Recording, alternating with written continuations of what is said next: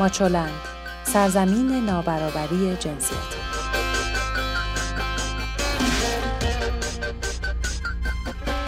سلام به پادکست هفتگی ماچولند خوش آمدید. این 159 همین پادکست خبری ماچو نیوزه. من سبا هستم و با هم خبرهای حوزه زنان و برابری جنسیتی از 8 تا 15 فروردین ماه 1399 رو مرور می‌کنیم. همونطور که می‌دونید ماچو نیوز رو هر هفته در شبکه های اجتماعی ماچولند، کانال ماهواره توشه و رادیو رنگین کمان دنبال کنید. رادیو رنگین کمان رادیوی همه رنگین کمانی های فارسی زبانه و کانال ماهواره توشه هم امکان دسترسی شما به محتوای اینترنتی بدون اتصال به اینترنت رو مهیا می‌کنه. در شبکه های اجتماعی هم توشه رو با شناسه ادساین توشه اپ پیدا کنید. اما سرخط مهمترین خبرها موفقترین طرح معاونت زنان و خانواده در سال 98 توانمندسازی دوازده هزار نفر از زنان سرپرست خانوار. بررسی طرح تسهیل خروج زنان نخبه از کشور در صورت مخالفت همسر. اعتصاب غذای دیویس زن زندانی در زندان ارومیه. سه برابر شدن تماسهای تلفنی با اورژانس اجتماعی. اکثریت زنان در کابینه ده کشور جهان. و رده هفتادم جهان برای ملی پوشان فوتبالیست ایرانی.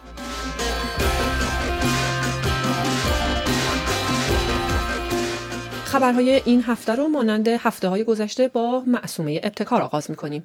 مسومه ابتکار معاون حسن روحانی در امور زنان و خانواده در پاسخ به سوالی در مورد مهمترین موفقیت زنان ایرانی در سال 98 به تحولاتی که در حوزه کارآفرینی برای زنان رخ داده اشاره کرد و گفت که موفق شدیم بیش از دوازده هزار زن سرپرست خانوار رو در قالب طرحهای توان افزایی اقتصادی با همکاری سازمانهای مردم نهاد و بخش دولتی توانمند کنیم. ابتکار در حالی این موضوع رو موفقیتی برای زنان ایرانی می‌داند که در ایران بیش از 3 میلیون زن سرپرست خانوار وجود داره و 34 درصد بیکاران کشور زن هستند.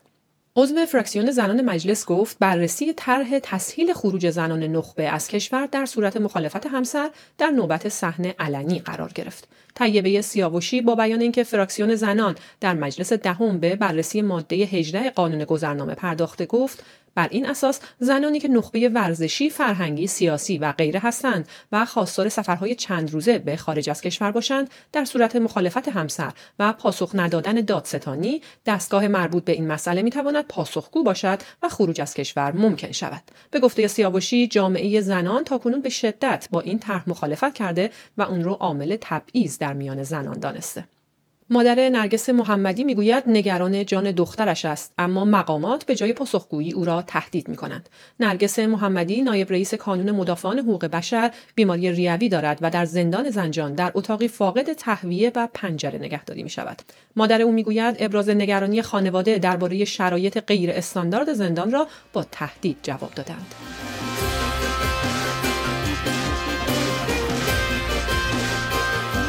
اما شیوع ویروس کرونا در ایران و گسترش اون در زندانهای مختلف کشور باعث شد تا برخی زندانیان از جمله تعدادی از زندانیان سیاسی و عقیدتی برای جلوگیری از ابتلا به این ویروس به مرخصی اعزام شوند. سمانه نوروز مرادی یکی از 28 زن زندانی در بند زنان زندان اوین بود که به مرخصی اومده. او درباره وضعیت بهداشتی بند زنان زندان در زمان شیوع ویروس کرونا می‌گوید بند زنان فاقد شوینده و مواد ضد عفونی بود ولی زندانبانان ماسک دستکش و ژل ضد عفونی داشتند. وقتی اعتراض کردیم چرا به بند ندادید؟ پرستار بهداری گفت ما فرستادیم ولی متوجه شدیم جیره بند رو هم دفتر بند تصاحب کرده. اما زندانیان بند زنان زندان مرکزی ارومیه نیز به نشانه اعتراض به نبود امکانات بهداشتی و مخالفت مسئولین زندان با آزادی موقت اونها دست به اعتصاب غذا زدند. بر پایه گزارش رسیده به سازمان حقوق بشری هنگاو حدود 200 زندانی محبوس در زندان مرکزی ارومیه از روز شنبه نهم فروردین 99 به نشانه اعتراض به نبود امکانات و خدمات بهداشتی در بند زنان و همچنین مخالفت مسئولین با آزادی موقت اونها پس از شیوع ویروس کرونا در این زندان دست به اعتصاب غذا زدند. اعتصاب این زندانیان پس از مرگ یکی از زنان زندانی در بند زنان به نام فاطمه علیزاده 53 ساله و اهل کرمانشاه بر اثر ابتلا به ویروس کرونا بوده است. اما شبکه حقوق بشر کردستان از آزادی 16 زن کرد اهل سنت که به همراه سه کودک خردسال خود در زندان اوین محبوس بودند خبر داد. دلیل زندانی شدن این زنان اتهام همکاری همسران آنها با گروه دولت اسلامی داعش است و نهادهای امنیتی جمهوری اسلامی برای تحت فشار گذاشتن همسران آنها این زنان و کودکان خردسالشان را بازداشت کرده بودند.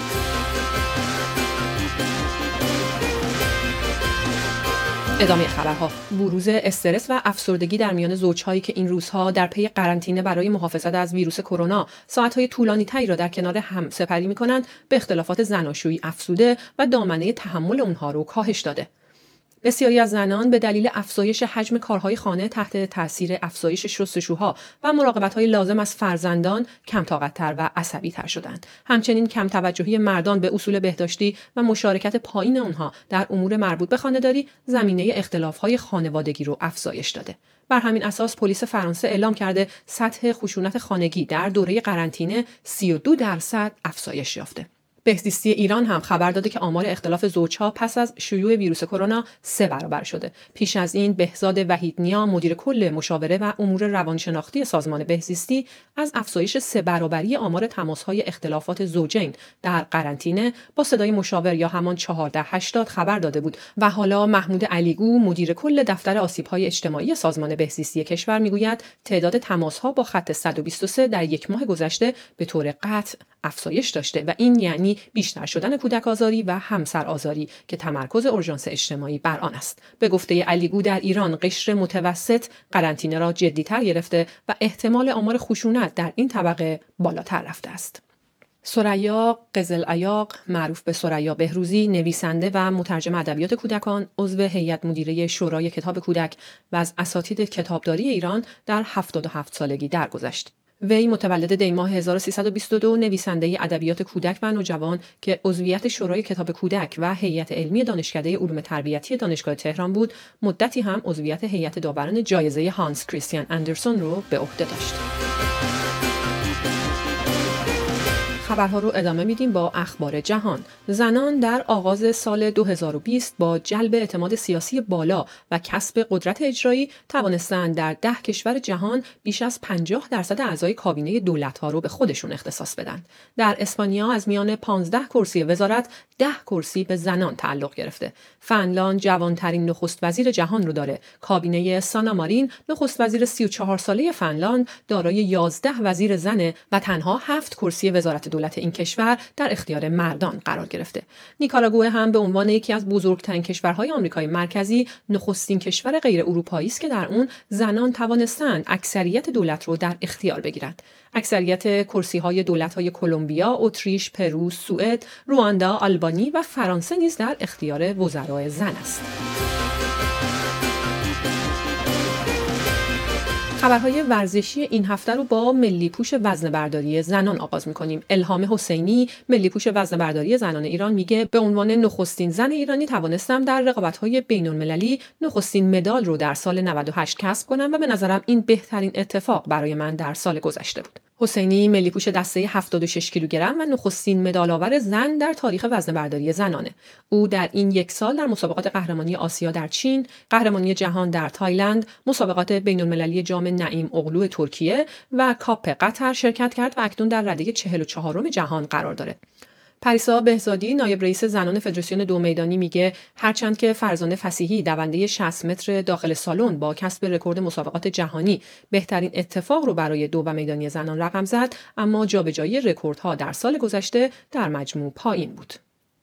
اما خبرها رو با تیم ملی فوتبال زنان به پایان می‌بریم. در جدیدترین ردبندی اعلام شده از سوی فیفا جایگاه تیم ملی فوتبال زنان ایران تغییر نکرد و در رده هفتادم جهان و چهاردهم آسیا ایستاد. در این ردبندی تیم ملی فوتبال زنان آمریکا صدرنشین است. فرانسه و آلمان نیز نزدیکترین تعقیب کننده های ایالات متحده به حساب میاد در قاره کهن نیز استرالیا صدرنشین است. کره شمالی ژاپن و چین نیز در رده های بعدی قرار دارند.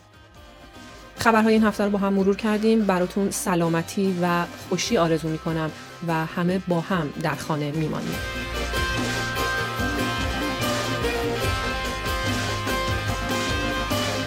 ویدیوها، مقاله ها و خبرنامه هفتگی ماچولن را در وبسایت ماچولن به آدرس نت شبکه های اجتماعی یا کانال ماهواره توشه پیدا کنید.